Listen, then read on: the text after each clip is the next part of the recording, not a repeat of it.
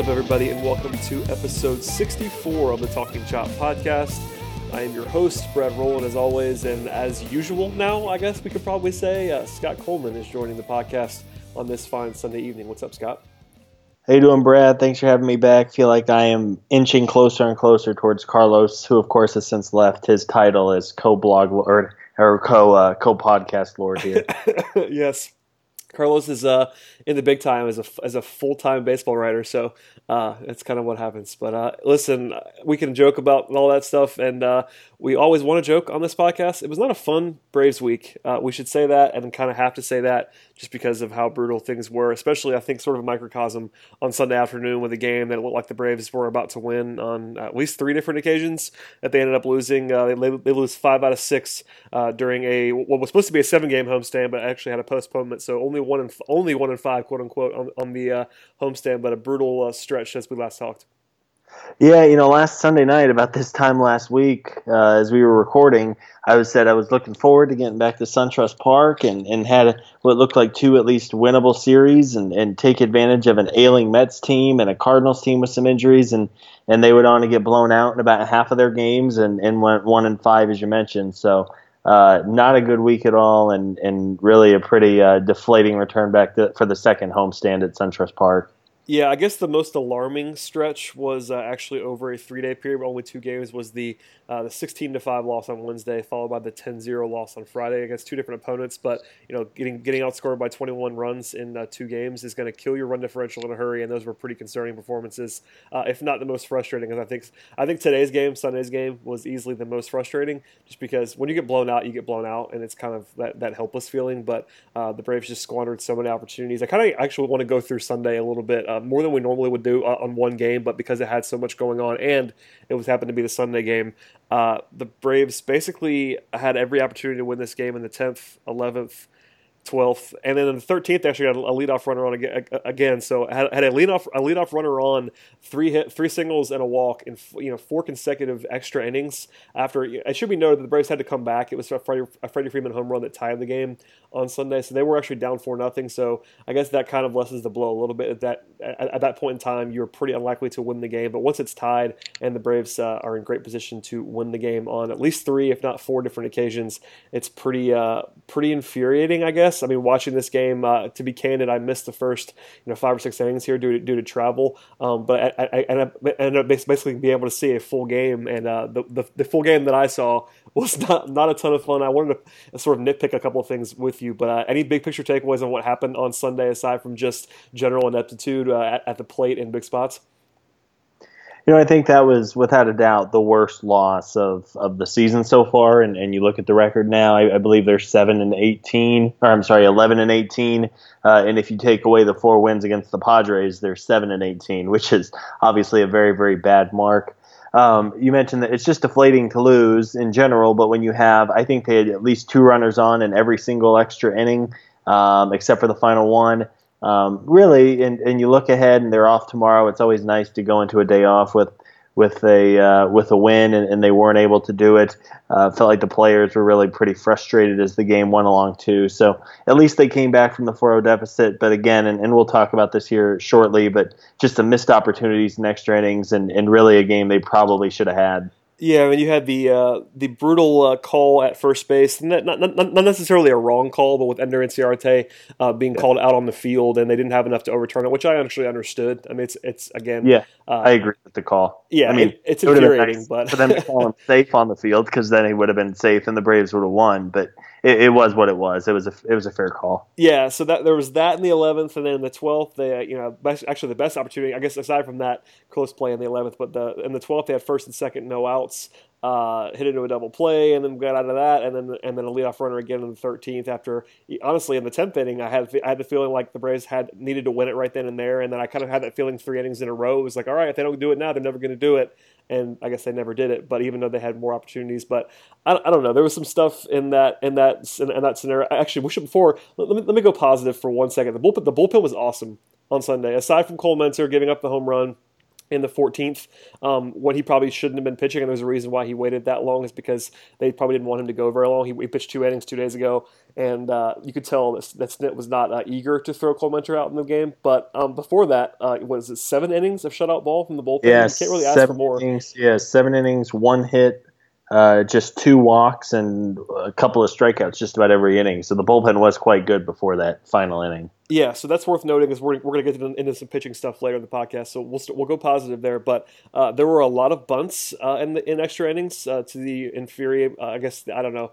I, I, I, almost want to say frustration, but even uh, whatever's a stronger word than that of me. Uh, I just I don't I don't like bunts in general. Actually, I believe it was Tyler Duke, talking chop staffer Tyler Duke, that mentioned this in passing to me on Twitter. But arguably the best spot to bunt in the entire extra innings was Matt Kemp batting with runners on first and second and nobody out. But obviously that was never yeah. going to happen. But it's kind of a microcosm of uh, just the fact that Snitker does not necessarily do things the way that I would do them. But uh, we'll, we'll, start with bunts. Any, anything that you wanted to uh, sort of gouge your eyes out about with uh, how often the bunts happened and uh, what was the result of them? I think, and we talked about this just before coming on the pod, but um, Adonis Garcia um, on deck, and the Braves decided to bunt with Ender Inciarte after a leadoff single from Brandon Phillips you know why you would sacrifice with Ender, who is having a nice day and is obviously one of the team's better hitters, to get Adonis Garcia up there against a right-handed pitcher. Um, we've touched on a couple times that over the last like year and a month, um, only like two hitters in baseball have been worse against right-handed pitching than Adonis Garcia. So why you would give up a left-handed hitter against a right-handed pitcher um, with with uh, uh, Ender and then just to turn it over to Adonis Garcia, who promptly made an out. Um, I was pretty frustrated about that. And as you mentioned, um, at some point, you should just let the guy swing. Uh, the Braves were getting hits regularly, and they gave really about a third of their outs away in extra innings. And of course, it came back to, to cost them as they lost. Yeah, I mean, I don't know. It, it, it, it, conflicts me a little bit as to what you do with Ender there because uh, I'm team no bunt the great majority of the time, unless you're unless you're a pitcher or you're just an absolutely inept hitter. Bunting is not is not usually the good idea. But in extra innings, when you're when you're the home team and you need one run, I can sort of see the argument for it occasionally. The pro- the bigger problem for me, honestly, is uh, we probably said this before. I know I have on Twitter is that why is your worst hitter hitting second in the lineup? That's one of those things that you uh, in that situation. Obviously, Inciarte is a much better hitter, but you shouldn't have that issue. We shouldn't have Inciarte be better, be that much better than your second best hit, than your, than your second place hitter because your second place hitter should be a, a good hitter, and, and Adonis Garcia is not that. So uh, it, it, comes back to that. I mean, this is obviously a nitpick in this way, but I would say that even before that, and I have said it before that is you know you have the, your most your most important lineup construction spot, and you have your worst hitter in that spot. This is one of those areas where it, where it, when it shines through in a big way, but I would have obviously rather seen Ender hit for himself. I didn't have a huge beef with the uh, with the bunts just on on the surface. I would not I would not have done them, but it was not a situation where I was just kind of killing myself there. I just it's a combination of things more than anything, and uh, it was I thought it was pretty funny that uh, I, I, I, mean I sort of I, am guessing here, but I want, I want, to see if you agree with me on this. I think the only p- two guys on the team that Snitker would not have bunted with in that same spot that Matt Kemp had first and second with nobody out were Kemp and Freeman. Do you think anybody else actually doesn't have to bunt there? Because I think Brian Snitker is uh, we, we I, think, I think we've probably seen at this point that he is pretty bunt happy. Yeah, I would imagine it's it's uh, Freddie Kemp, maybe Markakis. Just uh, he was the other guy for me too. Like that was the maybe name for me. yeah, though I feel like Markakis is also a guy who might just put down the bunt because he is who he is. Um, but again, I I'm, I'm with you. I'm, I'm, usually team no bunt, and I feel like they kind of went bunt heavy in the extra innings that's not why they lost. It was just a situation where, like, you, you just got to be kidding me at some point in time. But anyway, uh, line construction wise, I will never stop railing on this. It's the one thing that is like incredibly easy that you can do in a non-pressurized situation. Like, you don't have to. It's not a situation where you're, you're, you're going to be overwhelmed in the dugout. You can sit down with any number of things and tools at your disposal and sit down and write, write the lineup card and to put Adonis Garcia in the number two spot against anyone really, but especially against a right-handed pitcher at any point. Yeah. Like, I don't know, man. You just you just can't do it. I, it takes 15 seconds to go on like Fangraphs or Baseball Reference to pull up a player's numbers against uh, you know a handed type of pitcher and Adonis Garcia, even against lefties, he probably isn't the best option to bat second. Well, no, it's it's not it's not as egregious there, and like it should be mentioned that like you know. I don't know. There's such. If it was against a lefty, I wouldn't lose my mind. Like I wouldn't like it. But right. you know, Michael Wacha pitched this game. Like he's not a he's not a left, he's a he's a right-handed pitcher. Why why is your worst unequivocally Garcia is the worst hitter on the roster on the active roster against right-handed pitching. oh, Like, it's- absolutely. It's, that bad. Like it's Right. not. It, I'm not. being- It's not. It's not hyperbole to suggest that this is the worst possible place to put him, and he is there. Yep. Yeah, no, it, it's truly one of those situations, as you said, it's an easy fix. And you look at the Braves' offensive numbers and you think, boy, how is this team, you know, struggling the way they are? And obviously some of it is is the pitching staff, but they just don't have guys on base for their best hitters. Guys like Freeman and Kemp, even Markakis and Brandon Phillips, who has primarily hit sixth this year, all have really good numbers. Like if they had those numbers all season long, I think Braves fans should be thrilled. Um, but they're just not getting a chance to hit because they have uh, their worst hitter batting second, which statistically is the most important spot uh, in your lineup. Um, it's frustrating to see. Again, it's it's kind of what we were all worried about with Brian Snitker being, uh, you know, uh, kind of a company man and somebody who had spent his whole career learning from from Bobby Cox and, and Fredi Gonzalez and the organization that kind of brought those two along, and obviously have had them at the helm for the better part of 25 years. Um, it is frustrating to see. I hope that they're able to, uh, uh, as they move along in the year, this isn't the status quo. Uh, because again, it really is an easy fix and something that would help the Braves tremendously. Yeah, and I, I guess I guess it's not it's not on, on Adonis Garcia. It's not his fault individually, so I don't want to blame him No. for just being himself.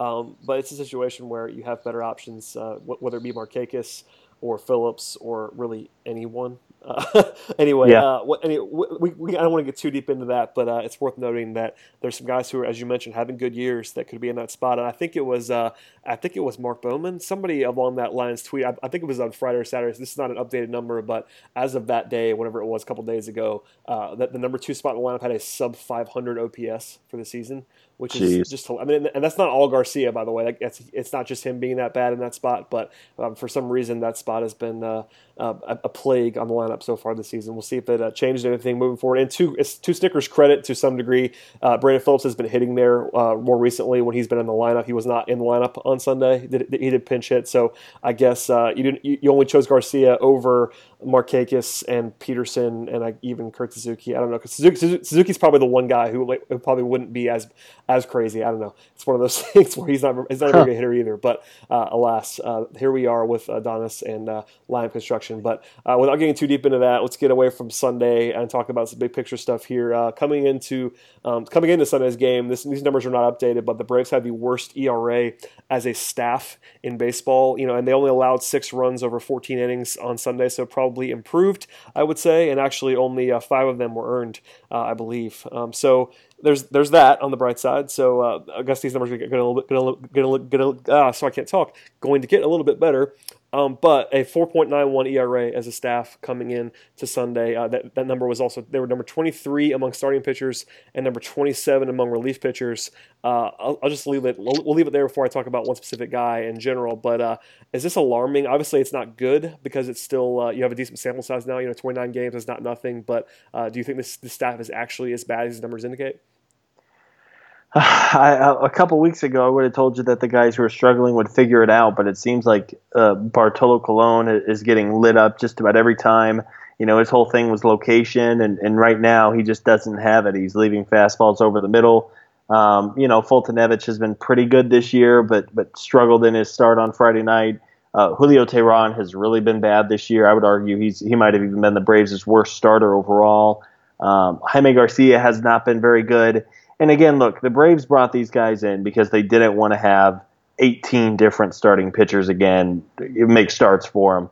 Uh, but at the same time, they have to get something out of these guys. They're paying them well, and I would imagine that they figure it out and kind of shake off some of the rust and, and get it together. But um, at this point, it's really just pretty incredible how bad the staff has been as a whole. Yeah, I mean, you mentioned a couple guys that I actually want to dive into a little bit more here. We'll start with Julio. I mean, I mean, the numbers are not good for Julio this season. Just to go down on that 4, 4.69 ERA, 4.80 FIP, 5.40 xFIP with uh, less than seven strikeouts per nine, and and most alarming, at least to me, is a 4.46 walks per nine number, which he just cannot Yeah. survive at. Julio's stuff is not good enough to be able to walk that many guys and still get by with it. His BABIP's actually in a reasonable range, a sub 300 BABIP, so it's not like he's just getting unlucky either. He's just not pitching very well. Uh, and with, with, a guy with as long of a track record as he has, it's a little bit less concerning. But at the same time, he has he has had some hot and cold years, and if this is a cold year, this is a bad time for a cold year for your best pitcher. You just need him to be better than that. So anything that worries you specifically about Julio, or is he just uh, sort of due for a bounce back at some point? Is it a situation where we, put, we just need to see more from him, something like that? You know, I hope he. I want to say, and I haven't looked this up, but I, he feels like a guy who tends to pitch a little bit better as as the weather warms up, and, and he's not pitching in the cold. So hopefully, it's that. It's it's absolutely the walks are what's hurting him. All of his other numbers are decently in line with his career numbers. His strikeouts are down a little bit, um, but again, his BABIP is pretty fair. He's giving up homers at the at the similar rate as he always has. But the fact that he's walking about four and a half batters per nine innings. Um, is not going to be passable for the rest of the year. If he keeps that up, he's going to get lit up. Um, I hope that he's able to to bounce back because, as you mentioned, his he is not going to be able to survive alone off his stuff if he's if he's putting a batter on about every other inning is really what that shakes out to. So. Uh, I, I, still have hope for Julio. Again, this is a guy who's been around the league for four or five years, and to judge him off of, of six or seven uh, bad starts is is obviously not uh, is not wise, but at the same time, he clearly hasn't been the same guy who he was last year. And if he doesn't get the walks figured out in a hurry, it's it, he's going to keep getting pounded. Yeah, I mean, just for reference, last year he walked 1.96 guys per nine innings, which is uh, which was his best uh, his best mark of his career. To be fair, so that probably wasn't necessarily sustainable. But he does have two seasons in which he was uh, sub 2.2 walks per nine. Did have uh, non coincidentally his worst year before this year in a long time was uh, 20. 15 when he walked 3.27 guys per nine innings. So uh, that's probably not uh, all of it, but it's definitely a big part of it. He's going to have to uh, keep guys off base by uh, not not giving them free passes, and it's something that he can change, which is a good thing. That's something that a pitcher has a lot of control over, which is good. Um, but at the same time, he's going to have to get better at it. Um, you know, the ground ball rate is down a little bit. There's some of these numbers that you probably can't read too much into, but when your walk rate's more than double what it was last year, that is uh, certainly uh, concerning in the early in the early going. Even though, as you said, it's only seven starts, um, but you know only forty only forty innings in seven starts too for Julio, which is not great either because you need him to eat, you need him to eat through innings in a way that he's just not doing right now. So all that to say, uh, they, need more from Julio in a big way. The other guy I wanted to ask you about, um, uh, you know, because the other three guys, frankly, maybe you have a different take on this, but Dickey, uh, Garcia, and Colon are kind of just they're not good at all, honestly. I mean, there's I had some hope for Garcia, sort of uh, being a, a, higher upside guy if things fell perfectly, and he hasn't been uh, awful by any means. But uh, the three of those guys are just kind of uninspiring, so it's almost not even worth talking about extensively. That's kind of bad, I know, because we're only in May, but I just not. It would take a lot for me to be surprised by anything that any of them did, but maybe you have a different take on them. Yeah, I mean, they are who they are at this point, especially Colon and Dickey, who have been around for really two decades now. Um, the, coming into today, I mean, it was not really even an argument that Dickey had been the Braves' best starting pitcher so far, which was really worrisome.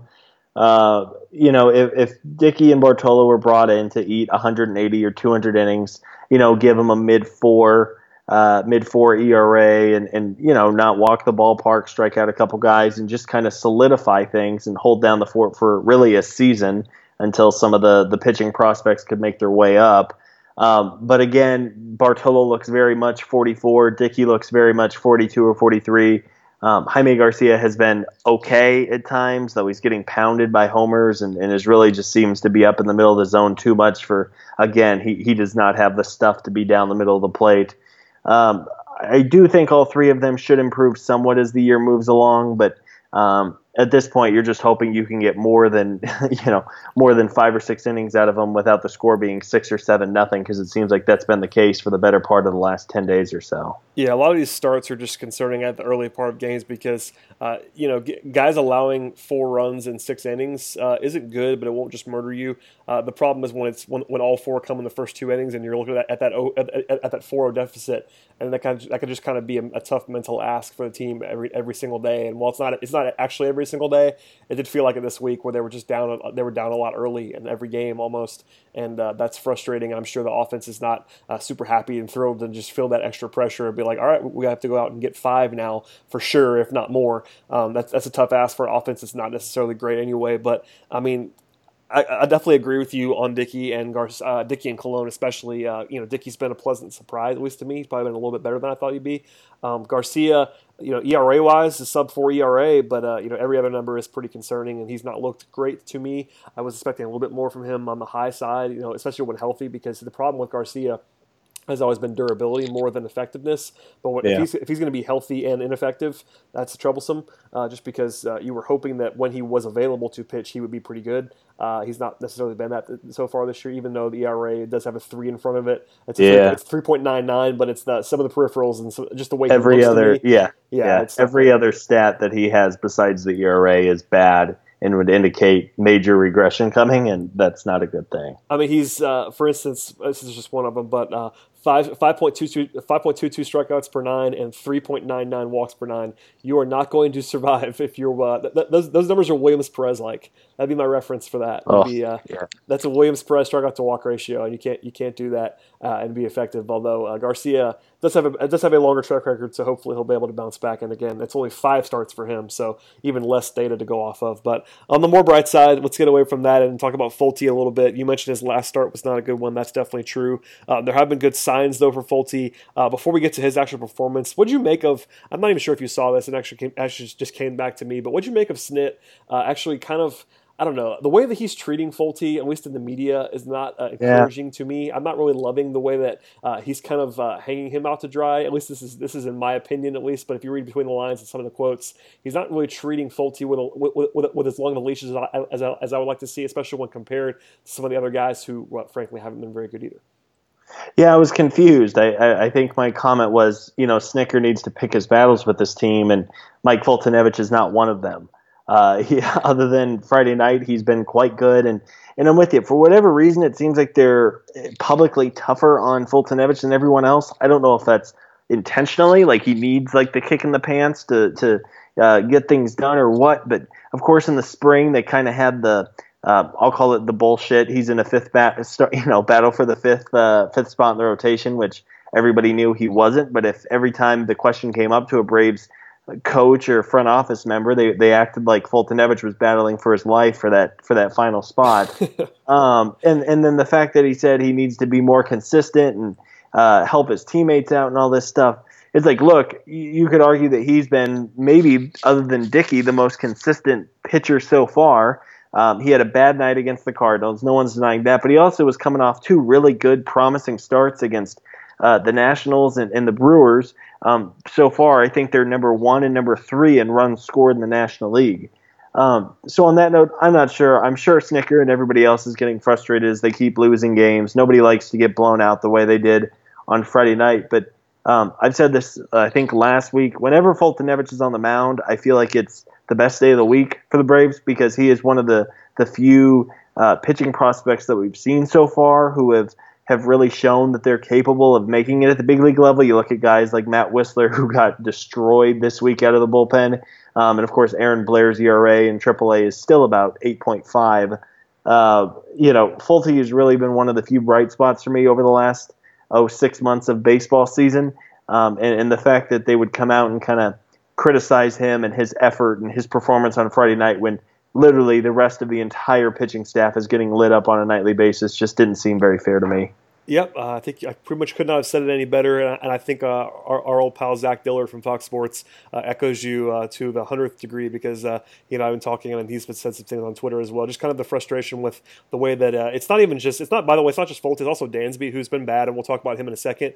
But it's also it's, it's it's the double standard stuff with Dansby Dansby as well. This is the this is a players friendly manager supposedly from Snitker, but it's more of a veterans friendly manager than the yeah. than the young guys right now. At least at least in the way that it looks publicly because and you know, we don't, we don't know behind the scenes. We, we just never will. And I always want to acknowledge that when I pick on managers, especially, is that we don't know what they're doing off the field the majority of the time, unless at least, unless at least in the media, we just don't know. And there's that those were things that Bobby was great at, and everybody will always tell you Bobby was great at, even though Bobby was not the greatest tactical manager in the world. And they, even even Freddie in, in, his early days was always praised for the for his work off the field.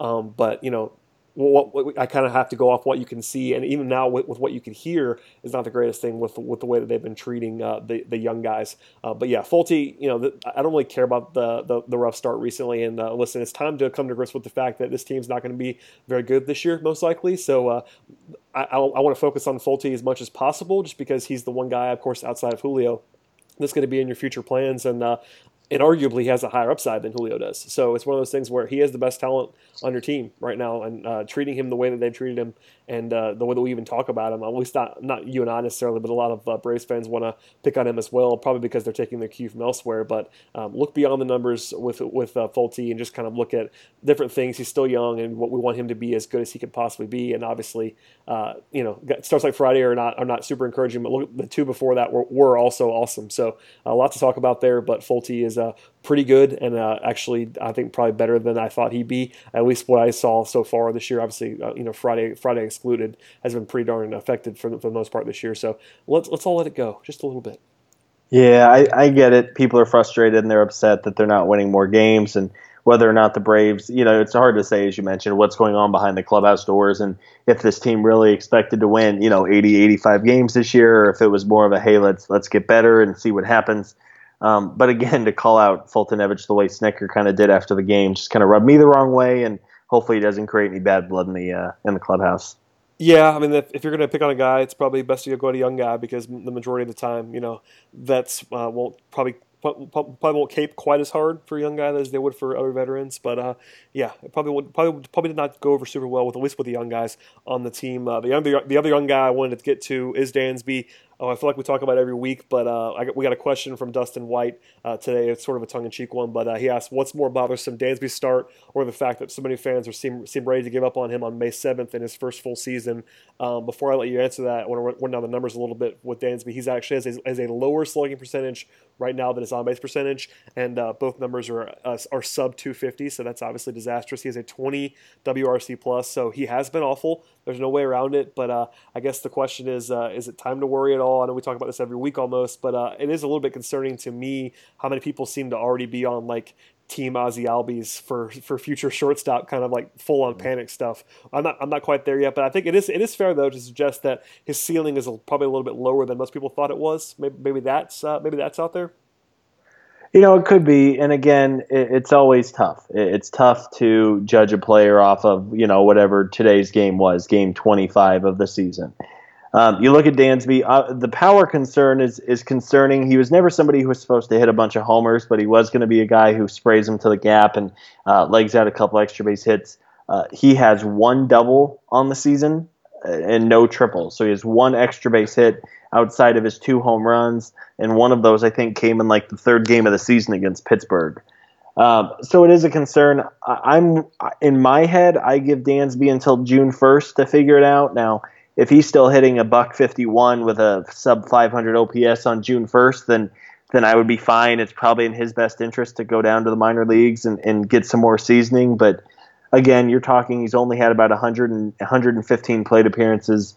Um, I'm obviously concerned. I wish his numbers were better than they were. Um, it'd be silly not to say there was at least some concern there, but the the thought of panicking and sending him down tomorrow, I think, would be really uh, just kind of a um, a silly rush decision by the Braves, and one that I think they're very uh, very cautious with and know what it can do to a player mentally to send him up and send him or send him down um, we'll see, and hopefully he's able to get on the right side of some some better luck this these next couple weeks and get his line back to a respectable level.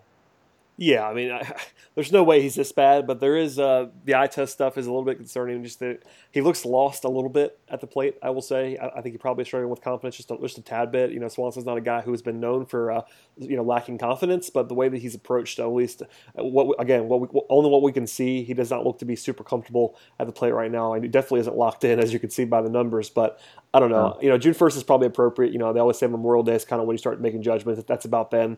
And uh, you know, the people that want to send him down and bring Albies up, that's that's not going to happen. If they did it, it, it would be to uh, you know maybe send a message to Dansby, sort of uh, get him right in the minors. I can't imagine that the message would also be, oh, here's a here's a 19 year old in your place. That that's not going to happen. I, would be shocked if they if they actually got to the point where Dansby was struggling bad enough that they, that they, that they wanted to go to the to him in the minors. Uh, I can't imagine they would then flip to Albies.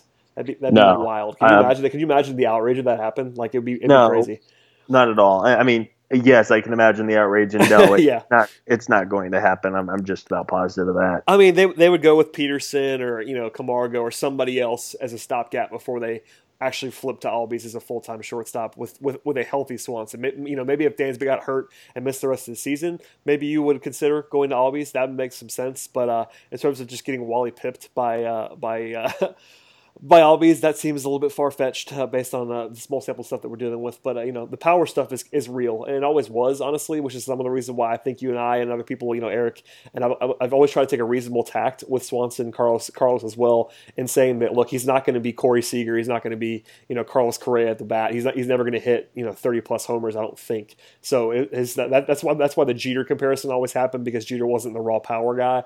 Um, I, never really was, on board with that necessarily, but it, didn't make more sense than you know like some of the other top tier shortstop guys because of just the, the lack of uh, the pure raw power, and we've seen some of that. But uh, there's stuff beyond that that I'm worried about right now. But you know, as you said, it's a small sample. It's May 7th or whatever it is today, and we, we, we need to see more. But uh, again, yeah, June one, you can only you can, can, can only, only go so long here before you go away from him. It's not a situation where you have to release him like Erick Aybar, which is nice, but uh, you hmm. can you can demote him, and uh, if, if, things are still bad in June, then maybe maybe it's time to do that. But it won't be obvious. I don't. I would hope not. Yes, still very early, and and again, it's hope is a dangerous thing with prospects, but let's hope that he's able to turn it around. And, and again, it's been touched on a couple times. Ivan had a great piece that's worth reading yes. if you didn't read it last week, but just kind of his bad luck and the exit velocity and just you know off the top of your head you can think of a handful of, of uh, balls he's hitting the gap that probably should have been down line drives right at infielders that should have been hits um, you know with all things time will tell uh, but hopefully he's able to bounce back because he's clearly a talented kid, clearly somebody who has a good head on his shoulders. Um, I can't imagine he's he's taking his struggles lightly, um, and it's just a matter of time, I think, before Dansby gets going on the right foot again. For sure, he'll bounce back. I have uh, very very big faith in Swanson. Uh, before we get out of here, I did have one, actually, sort of one and a half mailbag questions I wanted to get to. The first one comes from Dayton from Nebraska, who's a fantastic Twitter follow. If you don't follow him, do that now. But he asks, What is happiness, Scott? What is happiness? reading the minor league recaps every night. That's a great segue by you. Good job. I mean, really, I mean, I, I, look forward to those more than the games more times than not, just because the, the minor league recaps tend to be a lot more fun than the game recaps. Yeah, that's that's definitely true. At least in the recent, you know, eighteen months plus range that we've talked about this. But uh, yeah, go read go read those guys. Uh, they, they do a fantastic job, led by Eric and uh, the whole minor league crew. As always, we always plug them because they're awesome. So there's that. Uh, actually, the, the last actual question before I let you roll uh, is from Dan Edmonds. I probably should have added this in earlier, but we can go back to it now. He says, uh, "Do you have any thoughts on the connection between cutting ties with Roger McDowell and the pitchers struggling?" There's some of that. Um, manifesting out there. This is not the only thing I saw about McDowell in the last couple of days, which is kind of funny because uh, you know three of the pitchers that are in the rotation right now uh, were not under Roger McDowell at any point. But uh, I guess it's worth yeah. asking since we got asked the question. Maybe I mean it's truly hard to know. I know that I know that McDowell, while he generally was a, regarded as a strong pitching coach, he was more of a you know, kick in the ass than patch on the back uh, kind of approach to coaching. And maybe the Braves pitchers need that. At the same time, though, if guys like Wisler and Blair were, were just throwing lights out, um, then maybe I would give a little more credit to, you know, McDowell being gone and, and that it's really making an impact. Um, look, I, all the starting pitchers have been horrible. And when you have guys like Bartolo and Dickey, even even Teheran and, and Garcia, who've been throwing in the big leagues for six seasons now, um, you can only tell them so much. I, at least in my opinion, I, I don't. I'm not going to pretend like I know what goes on in the clubhouse with the with the pitchers, you know, the veteran starters, and um, whether or not McDowell would have a, a, positive or a negative impact on this year's team, I'm not sure. I would just like to see the pitchers pitch better. and I'm not sure how much of an impact a pitching coach is going to have when when pitchers are regularly just kind of serving up meatballs down the middle of the plate yeah, that was my reaction. It's like I'm not sure what what he could have done, and you know his impact on the one thing that I guess he was best at. If you wanted to be, uh, if you wanted to defend uh, McDowell and kind of go in, in, in, his direction here, is that he was always good at coaxing uh, some stuff out from guys who you wouldn't expect. So maybe if you think he'd work wonders with uh, even Colon or Garcia, then sure. Um, but you know, aside from that, like he was never the the most developmental guy. It was always uh, he was credited with guys like you know Aaron Harang and Gavin Floyd and those guys kind of coming out of nowhere and being good, and he should have been. Uh, and he was always. I mean, they, they, were quick to credit him as well. But I don't think that uh, if, if you had McDowell on the roster, th- things would be going uh, much, if any, differently right now. Maybe, maybe that's a hot take, but I, I, just don't see it. Yeah, I don't either. I mean, I, if Roger McDowell was in the dugout, would would the pitching staff not have a whatever the ERA is, five point one zero or something like that? No. I I think the pitching staff would be struggling regardless of who the pitching coach was. You and I are in lockstep here, my friend. Uh, well, Scott, I appreciate you doing this, man. Uh, you have anything to uh, plug coming on the pipe aside from minor league recaps? Uh, yeah, uh, probably going to dig in a little bit more this week into Rio Ruiz and why I would like to see him come up. We touched on Adonis' struggles, and uh, after a slow start, Rio has started to really play better and hit better in AAA. So probably writing on that later in the week. Um, and yeah, hopefully uh, the Braves head to Houston for two games. They have a bye or day off Monday and Thursday, which is just really silly to me. I know somebody pointed out the Braves have played the fewest games, uh, and it seems like every week they have two bye uh, days off. Um, you know, I'm looking forward to like the inevitable 50 game like consecutive streak in the middle of the summer when they could really use a day off or two. Yep. Um, but Houston's been playing really well, and and even one win uh, out there would be a, a, a successful road trip. Yeah, if they can get, if they can split with Houston on the road, that would be a win. Uh, that's you know it's a low bar to clear, but uh, yeah, go out and get a go, go out and get one here in this stretch, and uh, yeah, it's always awful when it's Monday and Wednesday both off, and I believe Wednesday's a, Wednesday's a day game as well, so it's like yes, no baseball yeah. from like Wednesday at 5 p.m. Eastern until Friday night is just going to be brutal. But yeah, uh, and uh, Charlie Morton is starting for the Astros, who has seemingly been around. Braves legend. Was, yes, yes. Can't, where did he go? The McLouth trade? Was he part uh, yes, that is that is. He, I think I think yeah. he was the centerpiece uh, along with was it him and Jeff Locke? Were they both that? that yeah, and both those guys have been okay starters at the big league level. It's it's funny how time flies. Cause I think that trade's probably coming up on about ten years ago. As crazy as that may seem, wow. um, and uh, yeah, Charlie Morton still still throwing in the big leagues. Yeah, I mean, he was a big he was a big name once upon a time. Uh, it does feel like it was a long time ago. And while while I'm talking, I'm trying to see how long ago it was. It was 2009, June wow. 3rd, 2009 for the Nate McLouth trade. So almost eight, eight years, years, ago, which is still yeah. that's still a long. I mean, it was. Uh, and just for the for the details to get out there, uh, Gorkys Hernandez along with Charlie Morton mm. and Jeff Locke in that deal, and uh, you wow. know, McLouth was an all star uh, before he arrived, and he was not, not, not the greatest Brave of all time. No, I hey. was there. I was in attendance at Chase Field when he and Jason Heyward, you know, like 6'6", 240 pound Jason Heyward his rookie year, uh, met head on in the middle of the Chase oh, Field. Oh, yeah. Outfield and oh my god, I wasn't sure he was going to get up. He got, he ran into Heyward at full speed and and he went flying. It was it was pretty terrifying. Fortunately for him, he was able to. I think he had a concussion, but was able to come back a couple weeks later. But uh, he, I remember that well to this day. He got absolutely lit up by a full speed, basically NFL linebacker at that point because Heyward was so much bulkier earlier in his career than he is now. Yeah, he was absolutely massive when he came. Just as an aside, because this is uh, what we do on this podcast, McLouth was actually pretty good in year one. Like he came he came over he came over in the middle of the year, posted a 773 OPS, almost almost two WAR, hit 11 homers and 330, 339 at bats. Like he was mm. reasonably good, and then just absolutely fall off a cliff. Yeah, there were a couple players like that in the Frank Wren era who were, were good at one time and then just kind of just Dan died. Uh, by the way. I mean, at least with Uggla, it was expected. You know, like everyone knew he was going to fall off a little bit, but Uggla, B.J. Upton, of course, went from being a perennial, you know, perennial, pretty solid outfielder to just being like the joke of the league. Uh, McLouth, as you mentioned. Um, even Michael Bourn, at least for the Braves' sakes, they were able to get rid of Bourn. You know, they kind of got Bourn's best season and a half or uh, after trading for him, and then he kind of fell off a cliff too. So good times from the yeah, absolutely good times from the Frank Wren era. Uh, yikes! Anyway, at least we're not there anymore, Scott. On the bright side, to bring this thing full circle, go read the minor league recaps and get excited again because uh, the major league team is not terribly exciting yet. But hey, until Memorial Day, we're not going to just go full on doomsday. Even though we this is, this is probably a pretty negative podcast, but we'll try to bring it around. We're going to do our best, and uh, we'll at least try to have fun while we're doing it on the bright side. So thank you for doing this, my friend. Uh, we'll have to do it again soon. As you might imagine, I'll be blowing you up to get you on the podcast uh, very, very shortly. Of course. Thanks, Brett. Always around, pal.